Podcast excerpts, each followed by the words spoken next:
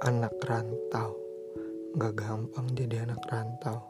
Butuh keberanian Siap mental. Apa-apa harus dikerjain sendiri. Di tempat gue ngerantau ini Emang cukup jauh jaraknya dengan keluarga gue Tapi gue tetap ngeyakinin mereka Kalau gue bisa. Awalnya gue gak terlalu suka sama tempat gue ngerantau ini. Tapi setelah gue jalanin sampai 4 semester gue banyak banget dapet ilmu-ilmu yang gue nggak dapet di Jakarta. Ngomongin anak rantau pasti nggak lepas dari kata anak kosan. Di tempat gue ngerantau harga kosan juga cukup terjangkau dan deket aksesnya buat ke kampus. Soal makan tentu gue handle sendiri. Makan di tempat gue ngerantau ini juga relatif murah. 8000 aja udah bisa kenyang.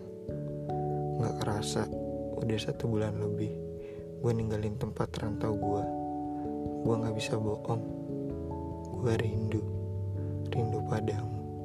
Tempat rantauku